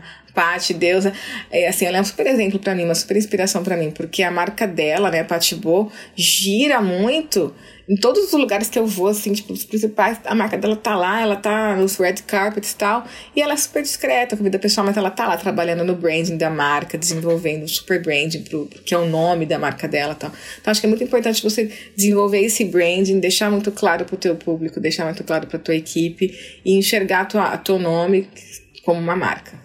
Você tem também um perfil com foco na Disney, que você não falou aqui. Sim, verdade. Nossa, eu tenho tantas coisinhas que vão surgindo. E eu amo, porque é, é uma das suas grandes paixões. Tipo eu com as Kardashians, gente. Ela ama demais a Disney. Chama pausa para a Disney, sabe, né? Mas você sabe que as Kardashians são da Disney, sabe? Eu fiz uma reunião com a Disney um tempo desse. Tipo assim, a Disney é dona da, da Stars, Hulu. né? É. Uhum. Que é. E é, então tava lá, né, no escritório da tá Disney. Assim, um passo mais próximo assim. das Kardashians. Aí eu falei, gente, a Disney é dona das Kardashians, entre aspas, né? Mas eu amo, eu amo a Disney, gente. Isso faz como, é parte é um pouco do seu branding também, né? Sim, faz muito porque acho que a marca tem essa coisa meio lúdica, assim, de contar, de contar histórias. A Disney tem essa coisa de, de, de, conquistar contando histórias, né? Toda vez que eu lanço um produto, eu falo que eu não, não lanço só produtos, eu lanço histórias, uhum. né? São, eu conto histórias através da maquiagem, eu crio memórias com as pessoas através da maquiagem. Né? Um presente tal, por isso toda essa coisa lúdica do produto, eu falo que meu produto tem uma sequência de uau. Então você pega a caixinha, uau, que bonitinho. Aí você abre uma cor diferente dentro. Aí aqui é outro então você cria uma história, uma memória ali. A Disney tem muito isso. Eu sou muito apaixonada pela história do Walt Disney, a forma que ele é um grande sonhador, um grande entusiasta, sabe? A, a minha família brinca assim, ah, o seu vô. Minha família fala, ah, o seu vô, Walt Disney. Porque assim, eu sou muito apaixonada pelo Walt. Eu tenho plaquinhas dele, assim, com frases dele. Tem aquela plaquinha que fala, tô olhando por ela até. If you can dream it, you can do it. Se você pode sonhar, você pode realizar. E eu sempre sonhei em conhecer a Disney. Eu sou de uma geração dos anos 80 que não tinha condição financeira de conhecer a Disney, mas eu estudei em colégio particular, né? Eu era bolsista, assim, na grande parte da, das vezes, mas eu tinha esses colegas, né, que tinham condições de ir, digamos assim, né? Então, que me contavam, né? Ah, eu fui pra Disney. Então, eu sempre cre eu cresci cresci com essas histórias dos meus colegas e amigos de escola contando que tinha ido pra Disney e tal. E eu nunca tive um sentimento ruim sobre isso, que é muito legal. Eu sempre pensava, um dia eu vou conhecer também. Eu queria que eles contassem. Conta pra mim, conta mais. Mas como que é? Não, mas sobe, mas que cor que é? Eu lembro que eu falo, eu falo isso arrepiada, porque a primeira vez que eu fui pra Disney me passou tudo isso. As histórias, tipo, fulana me contando. E eu queria saber, né? Hoje em dia é até fácil, porque hoje em dia você liga o YouTube e tem a galera que vai na Disney. Naquela época era só o que as pessoas falavam. Você viajava pelas pessoas. O meu pai conheceu o Disney de mim. Ele fez um trabalho, ele teve que viajar a trabalho, e aí ele passou na Disney. Eu lembro que ele chegou ele falou, Bruno, eu fui na Disney. E você? Eu, não, pera. Você vai me contar tudo agora. Aí eu lembro que Haunted Mansion, que é meu brinquedo favorito, foi o único brinquedo que ele conseguiu ir. Porque ele foi, assim, uma oportunidade que, sei lá, conseguiu. Nem sei o que, que rolou lá. E foi o único brinquedo que acho que ele conseguiu ir. Eu lembro dele chegar para mim e falar, nossa, Bruna, é um negócio assim que tem uns fantasmas, mas eles são fantasmas mesmo. É um holograma e não sei o quê. Aí eu fiquei a vida inteira, assim, querendo ver esse brinquedo. Eu lembro que a primeira... Toda vez que eu entro na Haunted Mansion, é meu brinquedo favorito. Acho que muito por causa dessa memória. Claro. Eu lembro do meu pai falando. Eu tava esses dias com o Leandro lá, até eu falei, toda vez que eu passo aqui nessa cena, eu lembro do meu pai falando, Bruna, você é um fantasma, não sei o que. Eu falei, um dia eu vou conhecer. Então, foi uma coisa que me motivou muito, eu acho, desde pequena a crescer, a querer, tipo, ter uma condição de um dia conhecer a Disney. E eu fui conhecer a Disney com 30 anos. E foi uma viagem, gente, eu quase não fiz, porque era muito caro. É muito caro ainda, não tem o que fazer, né? E eu lembro que eu não tinha ainda. Assim, foi uma viagem que eu parcelei milhões de vezes, eu tava morrendo de medo de fazer. Aí eu olhei pra cara do meu marido da minha filha e dele. Vamos, a gente consegue, a gente, a gente economiza, a gente parcela em 50 milhões de vezes, vamos, Bruna, vamos. Aí eu falei, vamos então, vai. Então a gente foi em 2015, conheci a Disney, fiquei uma semana, eu fiz uma viagem dos sonhos, eu fiquei no quarto da Ariel e tal. E aí foi uma viagem que mudou a minha vida. Eu tava contando esses dias até sobre isso, porque a Disney tinha um show que chamava Wishes, uhum. que eram, agora eles não tem mais, mas tem outro show lindo também. E aí nesse show fala, você, é, o sonho é a chave é, para você abrir dentro do seu coração a força para realizar e tal, os seus desejos e tal, uma coisa muito forte, sabe? E aí eu lembro que eu chorei litros, né? Porque você chora litros, não tem como, né? No negócio dele. E eu voltei pro Brasil, assim, com muita garra. Primeiro que eu voltei pro Brasil pensando, eu preciso voltar pra Disney, então eu preciso trabalhar para voltar pra Disney. Por muito tempo, Sim. a minha motivação era trabalhar para ir pra Disney, literalmente. E eu voltei com uma garra tão grande de querer fazer acontecer, de acreditar, porque, sabe, tá, não sei o que. Que foi quando eu fui falar com meus investidores. Eu falei, gente, eu quero fazer minha marca, vamos pro varejo, vamos fazer uma marca que você quer. Tipo, eu voltei com essa garra, sabe? Aí no mesmo Olha ano só. a gente fechou o contrato para fazer a linha Bruna Tavares. Foi uma coisa que deu muita garra. No mesmo ano, eu comecei a trabalhar na Caras. E olha como que o universo é, porque a gente puxa as coisas que a gente pede, né? E aí eu, eu, comecei a trabalhar na Caras e aí surgiu uma oportunidade com a Caras de ir com tudo pago princesa da Disney, literalmente, com tudo pago para fazer uma divulgação de Orlando na Disney. Então, assim, de, de ir toda lá ferrada, dividida em 50 milhões de vezes para convidada oficial, entendeu? Não com tudo pago. No mesmo ano, no ah. mesmo ano. E aí foi muito louco isso, foi louco demais. E aí eu prosperei também, porque daí depois disso, acho que a garra, a vontade, é uma coisa que eu não sei o que acontece. Quando você realmente sente essa esperança, esse sentimento, que a Disney faz a gente sentir isso. Quem tem essa conexão é algo que não tem que explicar. Você pode ter com a Disney, você pode ter com outra coisa. Quando você sente essa esperança, que é uma esperança que vem. Quando a gente é criança, a gente tudo a gente acha que vai dar certo, né? A gente é criança, a gente só vê coisa boa na frente. Então, por isso que tem essa coisa de resgatar a criança interior. Uhum. Então, quando você enche o coração dessa esperança, dessa vontade, dessa coisa que você fala, não vai dar, eu tenho os mecanismos, sei lá. Eu acho que o universo meio que conspira mesmo. No meu caso, conspirou muito, porque aconteceu essa oportunidade no mesmo ano, antes mesmo de assinar com, com a minha marca própria, porque eu lancei a marca própria em 2016, mas nesse mesmo ano eu comecei a fechar um monte de campanha legal, assim, eu fechei muitas coisas incríveis, assim, financeiramente eu prosperei muito rápido, assim, né? Foi quando começou a coisa acontecer mesmo, a marca também, o, a minha collab, né, PPF, foi, foi quando eu acho que eu lancei o Hermione, até aquela, todas as coisas acontecendo, porque eu tinha collab ainda. Então eu voltei para Orlando, né, nesse convite, levei minha família, consegui levar minha família também, porque meu pai, minha mãe, meu pai já conhecia, mas não lembrava, né? Eu fui com ele, né, na House. Minha mãe foi a primeira vez que ela foi na Disney. Eu lembro que ela tava, eu lembro até hoje dela muito nervosa no carro. Lá, ai, eu vou conhecer a Disney com 60 anos, sabe? Assim, tipo, poder proporcionar é muito emocionante. É muito emocionante. E, e aí, nesse, nessa viagem, surgiu uma oportunidade, me apresentaram um sistema de mercado imobiliário lá de Orlando e eu achei a, a, coisa muito top. Assim, eu falei, gente, pera, eu compro uma casa aqui em Orlando, pago essa entrada e aí a casa se paga. Eu, posso, eu tenho uma casa aqui em Orlando para passar férias e se eu alugar ela, a casa se paga. Quer dizer, eu não preciso pagar aluguel porque a casa se paga com aluguel. Eu fiz as contas na minha cabeça rápido, né? Aí eu falei, não é possível que, que o negócio é tão bom assim, né? Eu conversei com meu pai e falei, pai, eu acho que eu consigo comprar uma casa aqui na Disney. Ele, o quê?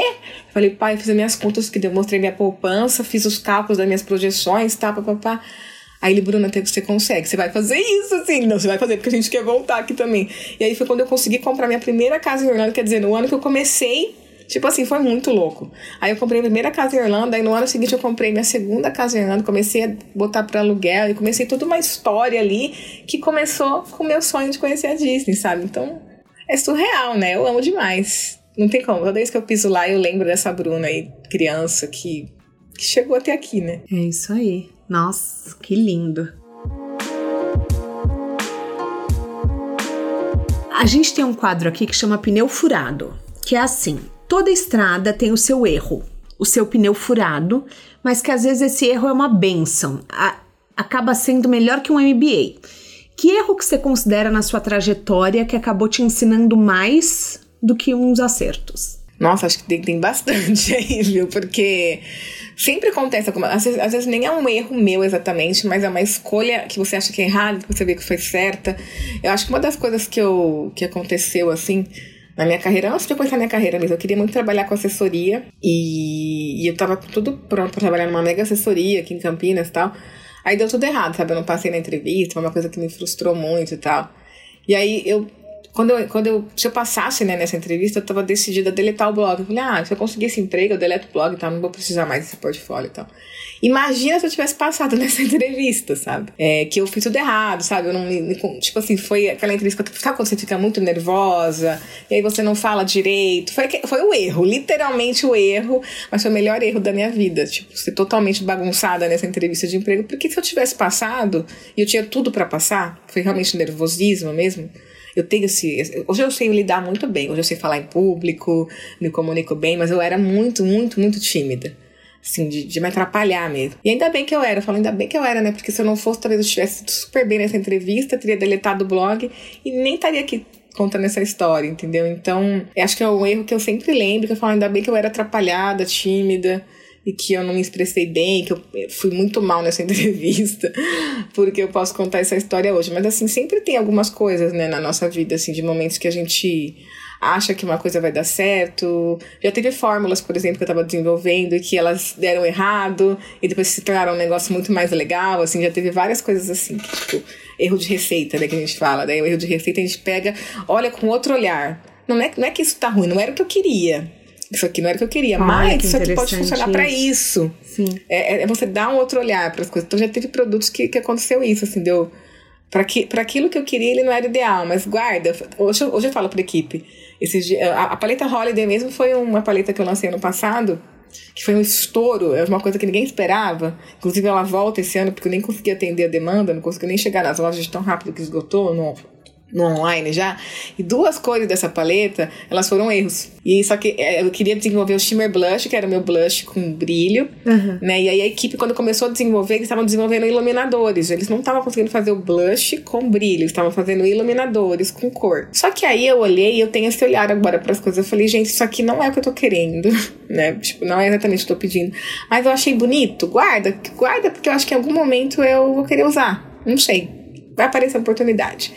E aí, no final do ano, a gente tinha uma ideia de uma coleção de, holiday, só que não ia dar tempo de desenvolver. A gente estava desenvolvendo Marble na época, que Marble ia ser coleção de fim de ano, mas aí atrasou, uhum. aquela coisa.